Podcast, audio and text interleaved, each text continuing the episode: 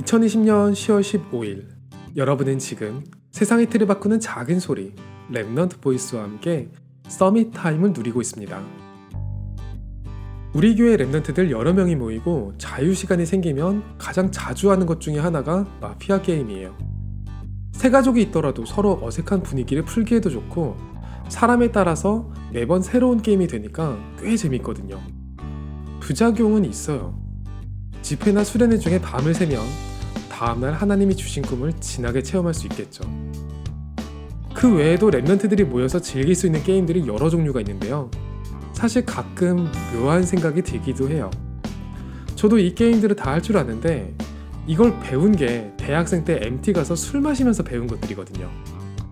랩런트들이 원네스를 위해서 이 게임들을 잘 활용하니까 좋다 싶으면서도 진정한 복음 문화란 어떤 것일까 고민이 좀 되기도 해요. 문화라는 건 흐름이 있어서 강한 문화가 약한 문화에 더 영향을 주거든요. 물론 영향을 받는 게 잘못은 아니에요. 그런데 한 가지는 확실해요. 예전에는 교회 문화가 세상 문화에 영향을 줬다면 지금은 확실히 그 반대라는 거죠.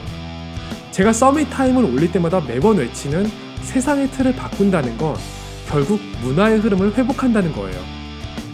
제가 생을 거는 건 사람 하나를 살릴 수 있을 정도로 포럼 문화를 세우는 일이에요. 교회에서 예수 그리스도가 컨텐츠가 되고 그날 나온 강단 말씀이 가장 즐거운 이야기가 되게끔 돌려놓는 일이죠. 제 삶은 교회를 위해서 하나님이 만드신 컨텐츠이고 하나님은 그 일을 위해서 제가 세상과 교회를 보게 하셨어요. 세상 문화를 교회에서 받아들이지 말라고 할 수는 없죠. 하지만 그 전에 생을 걸고 복음 문화를 세울 수는 있어요.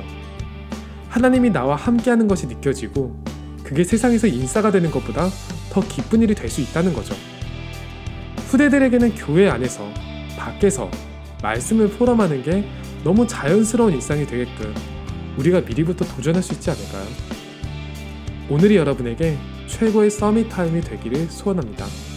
여러분은 지금 세상의 틀을 바꾸는 작은 소리 Remnant Voice와 함께하고 있습니다.